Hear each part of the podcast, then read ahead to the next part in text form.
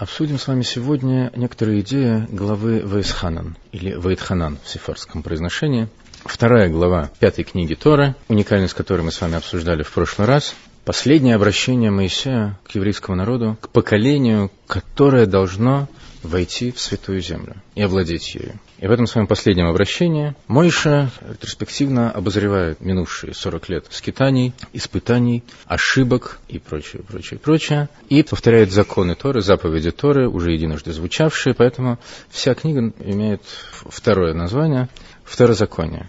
В главе Вейсханан вновь звучит рассказ о даровании Торы. Майша пересказывает те события, свидетелями которым были, ну, на самом деле, мало кто из а, присутствующих, не присутствующих здесь в классе, а присутствующих там в степях Маава, на границах Святой Земли, поскольку, как мы с вами знаем, мужчины поколения исхода старше 20 лет, все остались в пустыне, значит, те, кто к тому моменту не достигли 20-летнего возраста, они живы, они еще, наверное, помнят то, что произошло 40 лет назад, но эту память нужно освежить. Они еще были в лучшем случае тинейджерами, и чтобы такое быльем не поросло, Мойша вновь напоминает им о произошедшем.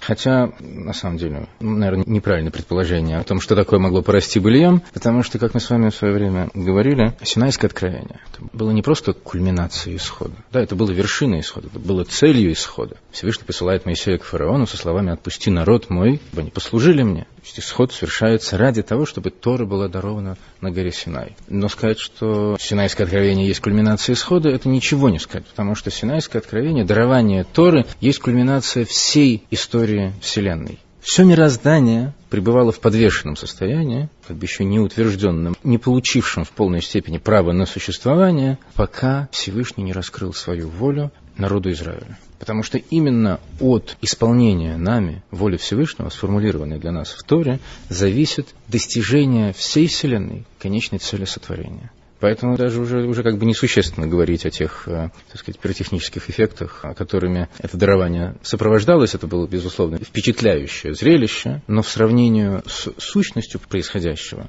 как бы вот визуализация такого рода громы, молнии и так далее, оно как бы ни в какое сравнение не идет. Весь народ, миллионы людей, были свидетелями этому откровению. Все слышали речения, прозвучавшие с вершины горы Синай из точки, где как бы произошло соединение материального мира и небесного, спустившегося в этот материальный мир. Сама сущность Творца раскрылась во время Синайского откровения.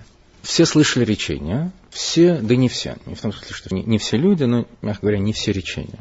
Поскольку после каждого речения души расставались с телами, евреи не были в состоянии выносить такого уровня контакт с Божественным. После второго речения они взмолились, чтобы Моисей был посредником между ними и Всевышним. Все остальные речения они не слышали своими ушами. Но первые два «Я, Господь Бог твой», и второе «Да не будет у тебя других богов», запрет поклонения идолам, это слышали все. И эти две заповеди обобщают все 613 заповедей Торы. Первое речение «Я, Господь, Бог твой». Ну, по-простому можно эту констатацию воспринять как повеление верить. Хотя это очень приблизительная трактовка, несколько даже проблематичная, но для простоты остановимся на ней. И второе речение, запрет идолопоклонства, они соответствуют двум группам заповедей. Предписывающие заповеди, повеления и запреты. Все десять речений, прозвучавших с горы Синай, тоже являются обобщением всех 613 заповедей. Как бы обобщением на следующем уровне, что ли, обобщения. Самый узкий уровень – это первые два речения, затем следующий – все десять речений, прозвучавших с горы Синай. От «Я, Господь Бог твой» до последнего «Не возжелай там ни осла, ни жены, ни, ни прочего». Так вот, эти десять речений, которые обобщают, заключают в себе всю систему предписаний Торы, не в том смысле, что они являются самыми главными заповедей. Этого определения стоило бы избегать, поскольку неверно представление, что вот эти десять, они первостепенной важности, повеления, законы, а остальные менее важны. Ни в коем случае. Любая заповедь, каждая заповедь из 613 заповедей Торы, в общем-то, одинаково важна, поскольку каждая является раскрытием воли Всевышнего. В сопоставлении с бесконечностью мы не можем применять какую-либо систему измерений и мерить важность той или иной заповеди. Это в нашем восприятии, скажем, не убей, более значимо, чем, ну, скажем, предписание. Если человек находит гнездо, он не может взять себе птенцов, пока он не прогонит мать этих птенцов. При том, что эта заповедь называется легкой заповедью, ее нельзя назвать менее важной, потому что это тоже воля Всевышнего. Поэтому здесь критерий иной. Но то, что эти заповеди являются обобщающими, это да какие-то сущностные моменты веры в Творца, осознания своего места в этом мире, своей роли в этом мире, важности служения, в них как бы в большей степени, что ли, сконцентрированы или в большей степени проявлены.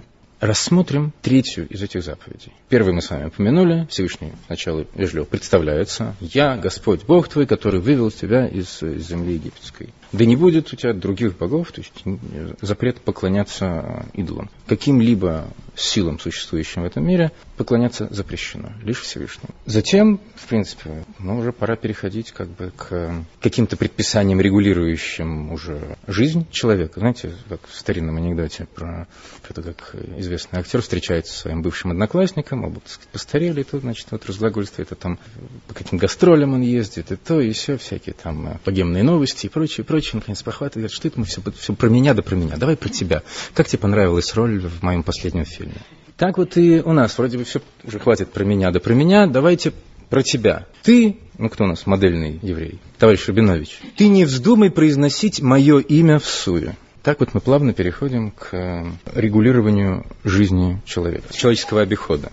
Затем звучит заповедь, предписывающая соблюдать шаббат. Затем звучит заповедь, предписывающая почитать родителей и всевозможные запреты убийства, грабежа, прелюбодеяния и так далее, и так далее. На первом месте, ну, на относительно первом месте, среди тех заповедей, которые прозвучали после первых двух самых общих, стоит заповедь, запрещающая произносить имя Всевышнего в суе. В чем такая важность ее? Почему она предшествует всему остальному? Шабату, читанию родителей и прочим существенно важным заповедям.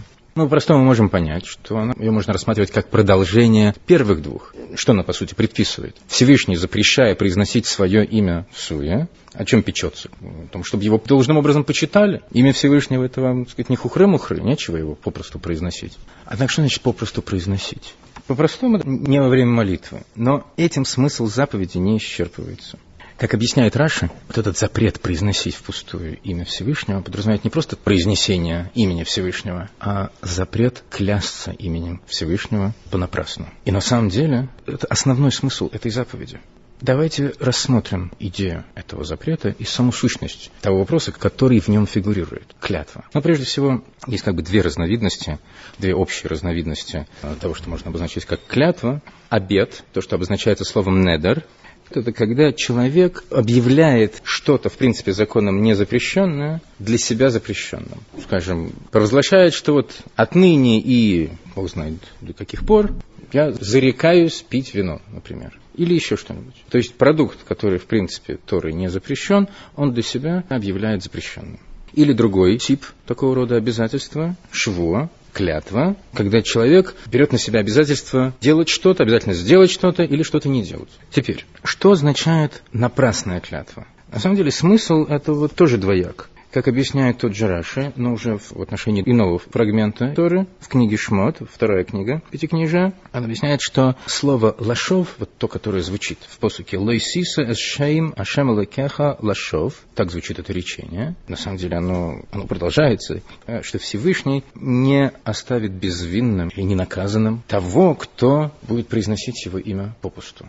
Вот это слово «попусту», «лашов», звучит дважды в этом посуке. И Раши пишет, что это соотносится с двумя смыслами этого слова. Один смысл, как мы с вами перевели, впустую, понапрасну. Другой смысл означает, означает лживость, ложь. То есть клятва может быть напрасной, клятва может быть лживой. Скажем, если человек клянется, что вот этот вот, вот этот стул, он весь чистого золота, то это ложь. А если он клянется, что вот этот шкаф, он чистого дерева, то это впустую, потому что это очевидный факт. Так вот, и то, и другое запрещено. Как клятва ложная, так и клятва попусту запрещена. На самом деле, намек на это мы можем увидеть из сопоставления двух описаний дарования Торы в двух фрагментах Пятикнижия. Первый рассказ звучал в книге Исхода, в книге Шмайс, в, в главе Итра, и второй сейчас звучит в главе Вейсханан, то, как Мойша пересказывает это, звучит практически слово в слово в сопоставлении с первым случаем, лишь с минимальными отличиями. Скажем, когда звучит заповедь соблюдения субботы, в одном случае сказано «Шамой Расьейма Шабас» – «Храни день субботний», чтобы освещать его. В другом случае используется слово «Захир» – «Помни день субботний», чтобы освещать его. Заповедь, запрещающая лжесвидетельство, в одном случае звучит слово «эйд шекер» – лживый свидетель. В другом случае, когда Мойша повторяет эту заповедь, он использует словосочетание «эйд шов», что показывает, что слово «шов» также имеет значение лживости. Не просто попусту, понапрасну, но и лживость. Так объясняется вот это различие, минимальное, но различие между двумя формулировками, что на самом деле Всевышний, произнося эти речения, в одном речении соединил два смысла. То есть два слова прозвучали в едином речении. Но это как бы для нас немножко сторонний вопрос. Что мы видим, что э, мы из этого можем извлечь своего рода намек на то, что слово «шов» понапрасну также имеет значение лжи.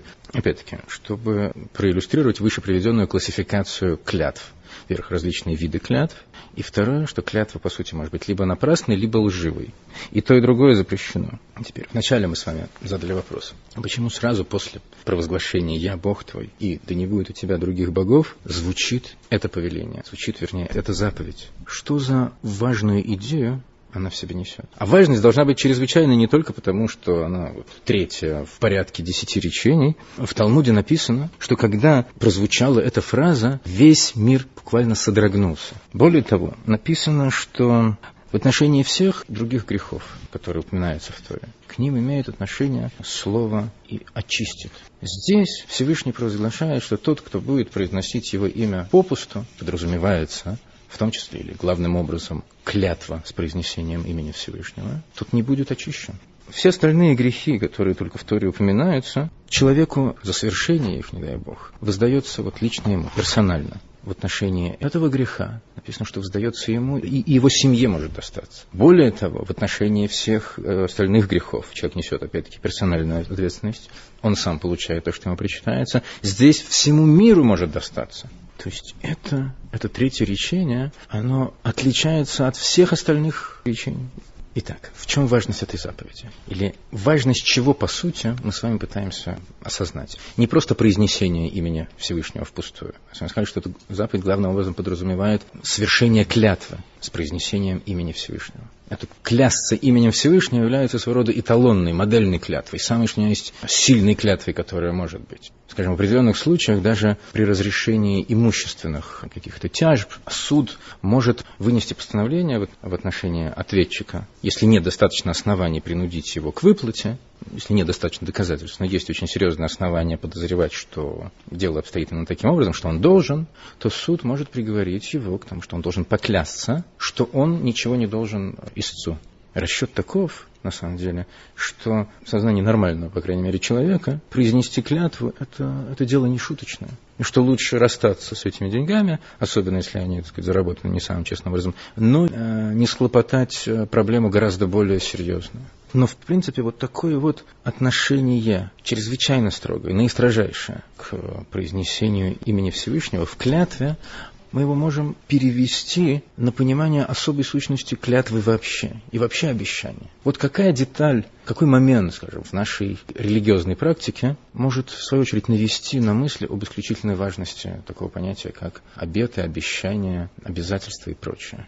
Раз в году, самый святой день года, мы начинаем синагогальные службы с особой молитвой, которую практически во всех общинах мира поют на особый мотив, который был сложен в тяжелейшие для нашего народа времена. Однако, если посмотреть на текст молитвы, вот во время этого торжественного выпивания, задуматься о словах, которые произносятся, то они могут отчасти, может, разочаровать, некоторых так и даже раздражают. О чем, собственно говоря, мы говорим, произнося молитву Коль Нидрой, начиная службу самого святого дня года. Йом-Кипур, дня искупления, дня, когда для каждого из нас скрепляется приговор, выносимый на весь последующий год. Что все клятвы, все зароки, запреты, обещания и прочее, прочее, прочее в моем словарном русскоязычном запасе не хватает синонимов мы сейчас не будем рыться на полке, э, которые мы на себя приняли, и которые мы на себя примем от нынешнего Йом-Кипура до грядущего Йом-Кипура, который сказать, наступит для нас с Божьей помощью в следующем году, мы объявляем аннулированными, сказать, несуществующими, полностью отмененными. Вот тебе бабушка и Йом-Кипур. В чем смысл этой молитвы? Какой-нибудь вражин откроет наш молитвенник, самый священный, посмотрит и скажет, ну вот, я же говорил, что этим жидам верить нельзя, их слово ничего не стоит. Они там наобещают с три короба, а потом в свой священный день все понатменяют. Это для них и не обеты, и не зароки, и не обещания, и, и вообще ничего. На самом деле не только какие-нибудь наши недруги так рассуждают. А некоторые реформистские деятели, так сказать, себя раввинами именующие, они тоже возмущены, что в еврейской литургии существует такое темное пятно, которое может создать превратное впечатление у нашей, в общем-то, достаточно цивилизованной нации. И многие, так сказать, ратуют за отменение, некоторые просто у себя в общинах понаотменяли. Среди прочего, также и это. Мы можем сказать, что это происходит от сугубого, ну, мягко говоря, непонимания сущности этой молитвы. Но на какую мысль это нас, да, должно навести? Что если обеты фигурируют как основной предмет самой начальной, самой первой молитвы, службы самого святого дня, то, наверное, дело тут совсем не шуточное. Почему мы вдруг перед началом этого дня а, так беспокоимся о том, чтобы понаотменять все обеты, которые мы надавали до того, и наперед, если чего-нибудь, так сказать, сболтнем, чтобы это тоже считалось, считалось несущественным. Ну, прежде всего, нужно оговориться, что это, безусловно, не имеет отношения никакого рода деловым обязательствам, э, контрактам, э, обещаниям любимой супруги и прочее. Это никакой молитвы Кульнитры не отменить. Это не подпадает под действие молитвы Кульнитры. Поэтому, скажем так, не нужно передергивать. Одно из объяснений, раз уж мы остановились на этой молитве, одно из объяснений на самом деле заключается в том, что мы, встречая этот день, когда приговор каждому из нас утверждается небесным судом, день, который называется Йом то есть день очищения, день искупления, мы хотим себя очистить от тех грехов, которые мы, в общем-то, воленс-ноленс на себя в течение года понапринимали, просто от некого недомыслия, что ли. Потому что мы зачастую произносим слова, не задумываясь об их формальной сути, об их формальном смысле мы зачастую произносим обещания, даже не воспринимая их как обещания. То есть я не говорю даже о тех случаях, когда мы обещаем что-то, изначально не имея в виду эти всерьез озаботиться. Это как бы более существенный а, промах, мягко говоря. Но бывает, что мы что-то вот сболтнем, даже не задумываясь о буквальном смысле того, что мы говорим. И зачастую возможна ситуация, когда мы несознательно, но да, связываем себя определенным обещанием. Или, например, если обещание повторяется дважды, оно может приобрести тяжесть, статус клятвы. А как часто мы просто, скажем так, э, как некий разговорный прием, что ли, повторяем одну и ту же формулировку, типа «да-да», а она фактически превращается в клятвенную формулу мы себя связываем вот такими вот путами, и мы только что с вами обсудили то, какую ответственность, какую страшную ответственность мы возлагаем на свои плечи за неисполнение этого. Поэтому очень важно, когда мы что-то обещаем, говорить блинедер, без обета, что это обещание не имеет статуса обета, поэтому всякое может случиться. Я, конечно, постараюсь, но всякое может случиться. На всякий случай мы хотим себя обезопасить от этой страшной ответственности, которая, не дай бог, может нас э, постигнуть при невыполнении того, что может иметь статус серьезного обещания. Так вот, перед Йом-Кипуром мы хотим очистить себя и застраховать на будущее от такого, ну, фактически бесчисленного множества такого рода духовных пятен, которыми мы пачкаем свою душу, используя самый сложный, самый изощренный инструмент, данный нам в, это, в, в этой жизни, и самое страшное оружие, которое нам дано в этой жизни, нашу речь. Род человеческий называется в классификации Кабалы медабер, говорящий мы этим свойством, этой способностью, этим инструментом и оружием пользуемся крайне неряшливо. И ответственность может быть очень тяжелая. Это один из смыслов молитвы Коль Так или иначе, мы видим, что она подчеркивает небывалым образом исключительную важность такого понятия, как обеты и клятвы. И не случайно, мы можем понять, не случайно эта заповедь стоит на третьем месте в, в Декалоге. Есть еще один интересный момент в отношении самого понятия клятв и обетов. Смотрите, это один из законов Торы. Известно, что человек становится обязанным соблюдать все законы Торы, то есть обязанность соблюдать законы Торы, ложится на него не с момента рождения, а лишь с момента достижения совершеннолетия, бармитсва или басмитсва. Для мальчиков это наступает в 13-летнем возрасте, для девочек это наступает на год раньше, э, в 12 лет. До того заповеди к нему отношения не имеют, как закон не имеют. То есть родители, естественно, приучают его в домашнем обиходе к соблюдению тех или иных заповедей. Естественно, он э, не вдруг начинает питаться только кошерным с самого раннего детства. Суббота для него, скажем так, как стиль жизни не начинается вдруг, его приучают к этому с детства, но обязанностью это становится лишь с этого момента, с одним исключением. Заповедь об, об обетах и клятвах. Если он за год до достижения совершеннолетия, он в состоянии понимать, что такое Творец, то он несет точно такую же ответственность, по крайней мере, по, по некоторым изменениям точно такую же, как и взрослый человек. То есть он обязан соблюдать, по любому мнению, он обязан соблюдать этот запрет. И его обеты, его обещания имеют полную силу, как для взрослого человека. Даже если ему еще не исполнилось 13 или 12 лет. Вот он, пожалуйста, еще один нюанс, подчеркивающий уникальность этой заповеди, этого закона. Давайте теперь попытаемся объяснить вот эту исключительную важность закона о клятвах. Закона, который, как оказывается, по сути означает не просто запрет произносить имя Всевышнего впустую, а запрет клясться именем Всевышнего впустую. И, как мы с вами сказали, клясться именем Всевышнего есть э, как бы высший уровень клятвы, но особое отношение к такой вот наивысшей эталонной клятве мы можем распространить к идее клятв и обетов вообще, и в том числе и просто обещаний. Чтобы понять сущность этого закона, нам нужно обратиться к одному из предписаний Торы, которое звучит в третьей книге Пятикнижия. В книге Ваикра говорит так сынам Израиля. «Будьте святы, ибо свят я, Господь Бог ваш». Звучит такое вот простое предписание. Будьте святы. Что это может означать? Каков смысл этого предписания? Что значит будьте святы? Отрастить себе нимб, я знаю, крылышки. Что это означает? По возможности не грешить. Вот хорошее предположение. То есть, когда, когда не очень тянет, так и не, не, не грешить. Другое возможное объяснение, что этим речением Всевышний как бы дополнительно побуждает к соблюдению заповедей. Вот я вам столько заповедей надавал, вот, пожалуйста, исполняйте их, соблюдайте, не нарушайте моих запретов, в этом и заключается ваша святость. Но на самом деле нет насущной надобности в таком повторе. Если уже дан закон, понятное дело, что Всевышний нам дает закон для исполнения. Зачем еще раз говорить «соблюдайте», используя вот такой вот особый термин «будьте святы». Так вот, объясняется, что святость на самом деле заключается не только лишь в том, чтобы соблюдать закон, согласно букве его. Как пишет Рамбан, Раби Мойшиба Нахман, он говорит, что в принципе даже после дарования закона, после дарования Торы, возможна ситуация, когда человек, соблюдая предписания, воздерживаясь от нарушения запретов, тем не менее, имея, так сказать, э, широкий ассортимент доступных, в смысле разрешенных удовольствий, сделает их для себя смыслом жизни. Ну хорошо, там э, свиную отбивную нельзя, так вот из кошерного барашка есть шашлык, от которого слюнки текут.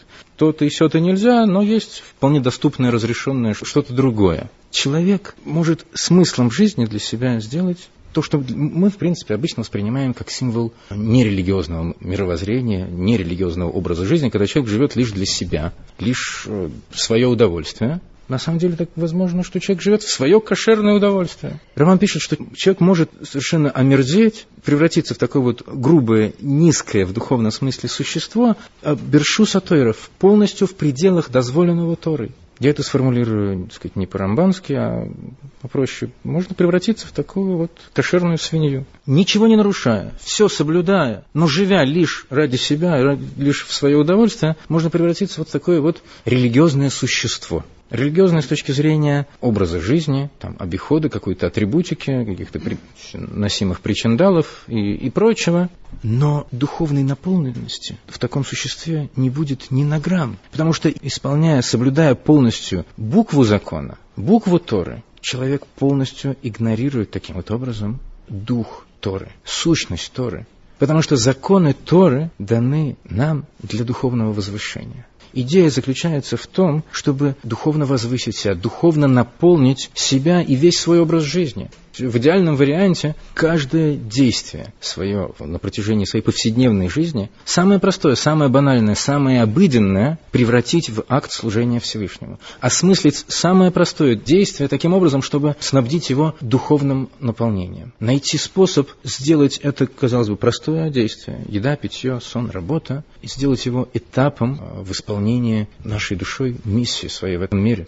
Человек же, к сожалению, может вместо того, чтобы исполнить задачу преобразования этого мира, раскрытия духовности в материальном, к сожалению, возможна такая ситуация, когда душа человека попадает в плен материальности. И этот плен не обязательно будет означать, что он будет грешить на прополую и Бог знает, чем заниматься. Он может, не нарушая, как мы с вами сказали, буквы закона, тем не менее стать пленником своей животной души и совершать все лишь для того, чтобы потакать своим животным надобностям.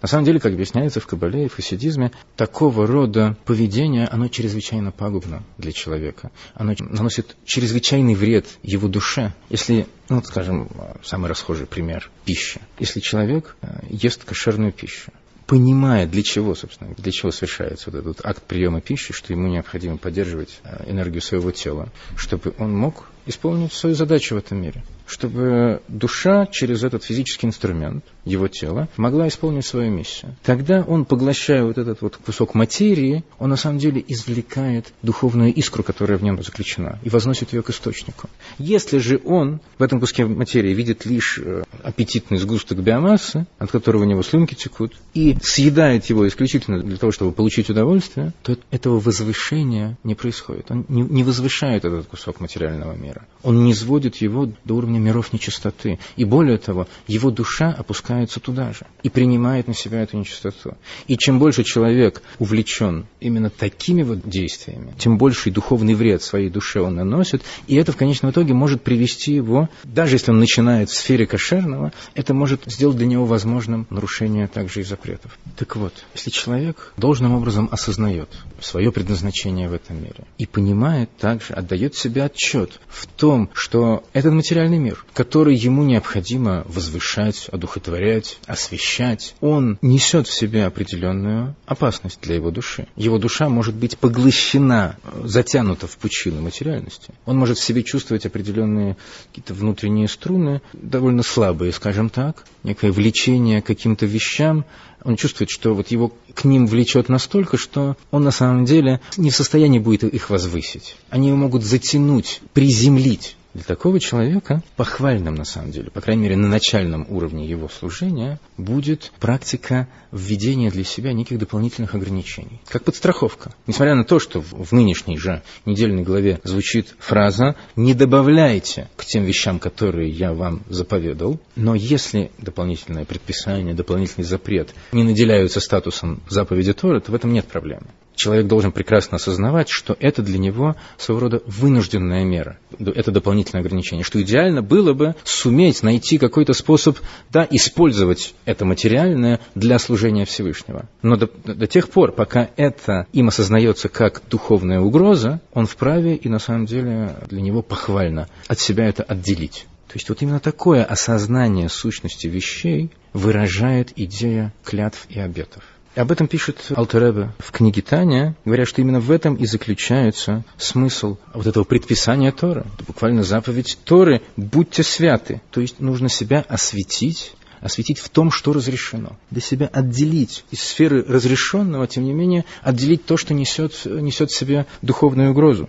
Знаете, в старые времена люди очень серьезно к этому относились. У хасидов позапрошлого века это было принято как каждодневная практика Раби Мордыхай Городокер рассказывал, что первое изречение, которое он и его товарищи услышали по прибытию к Алтеребе, были слова «то, что нельзя, нельзя, а то, что можно, не нужно». И настолько серьезны были эти люди, что они несколько лет работали над тем, чтобы это речение довести до особого осознания, для того, чтобы это стало частью, частью их жизни. И только после этого они осмелились прийти на аудиенцию к Ребе с тем, чтобы и спросить наставления о правильном для них пути служения.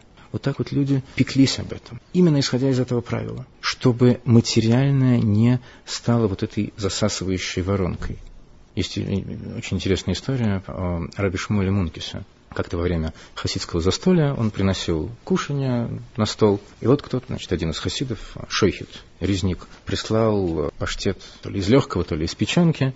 И он внес потрясающую вкуснятину в зал. И хасиды потянулись уже к этому блюду. Тут он, значит, недолго думая, передумав, стал уносить это. Хасиды помоложе, значит, за ним погнались, и он стал от них убегать. Когда же они его загнали в угол, он взял и выкинул это блюдо в окно. Тут они его собрались поколотить. Вроде бы за дело, но не успели они привести привести свои намерения в исполнение, вдруг в дом вбежал этот самый Шойфет, резник сказал, евреи, ни в коем случае не трогайте эту миску. Проверили дополнительно ту самую несчастную корову, там какие-то ее органы, и оказалось, что она треф, что она не кошерна. Тут уже к Раби Шмуэлю стали подступать асиды постарше, с тем же намерением поколотить, но за что? За то, что он осмелился в открытую продемонстрировать свой вот пророческий дар. Чудеса творит негоже. Он стал оправдываться, сказал, что и не думал даже, и в мыслях у него не было. Почему же он тогда выбросил это блюдо в окно? Он сказал, что когда он внес это блюдо в зал, у него само слюнки потекли, и он видел, как у других глаза загорелись, потому что что-то здесь не так. Если животное начало так стремится к этому, значит, что-то с этим блюдом не в порядке.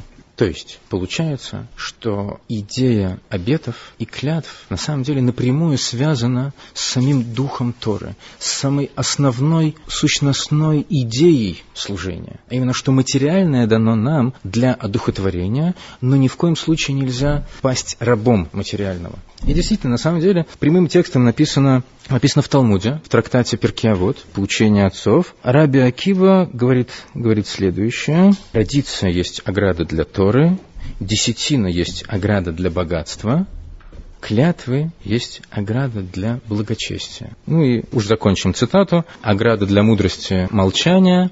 Объявляю минуту молчания, чтобы, так сказать, за дурака не сойти. Прекращаю минуту молчания. Продолжим.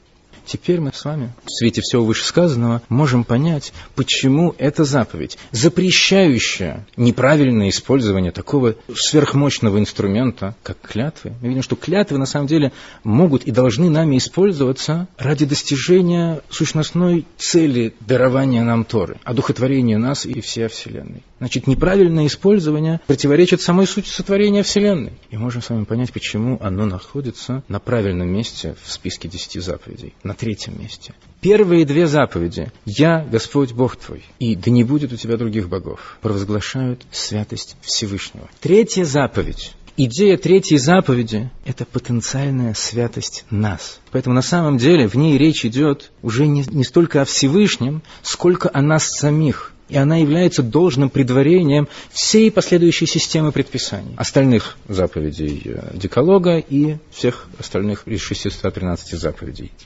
Она говорит о нашей личной потенциальной святости, о возможности возвыситься над материальным, стать действительно священным народом. Именно поэтому самый священный день в году мы начинаем с молитвы, в которой, опять-таки, провозглашается исключительная важность этого понятия обещаний, обетов и клятв. И именно поэтому, еще до того, как молодое существо, еще не ставшее полноценным евреем или еврейкой, не достигшее возраста совершеннолетия, еще не обязанное соблюдать букву закона, оно уже может постичь, вот с того момента, что оно может постичь дух, идею закона Торы, понять концепцию Творца, оно автоматически становится обязанным соблюдать и этот закон, который соотносится еще не с буквой, но с духом, самой сущностью закона Торы. И на самом деле этот урок мы с вами можем экстраполировать на ребенка не в буквальном смысле слова, на ребенка внутри нас, на то, что каждый из нас, так сказать, в определенном смысле а, всю жизнь остается детем, то есть тем, кого нужно учить, и в том числе и на людей вовне нас, на тех, которые, может быть, своим знанием нам уступают, или которые, может быть, вообще были лишены возможности приобщиться к знанию о Торе, о Всевышнем. Не нужно знать, пока они, пока они дорастут. Некоторые люди говорят, вот он не готов еще воспринимать идею Торы, идею Всевышнего. Когда придет время, тогда, значит, вот с ним можно будет завести разговор. Это не так. Даже пока он еще, в полном смысле слова, ребенок, дитя несмышленное, мы и можем, и должны должны постараться донести до таких людей, до наших собратьев, знания о Всевышнем, знание о самом духе, самой идее Торы.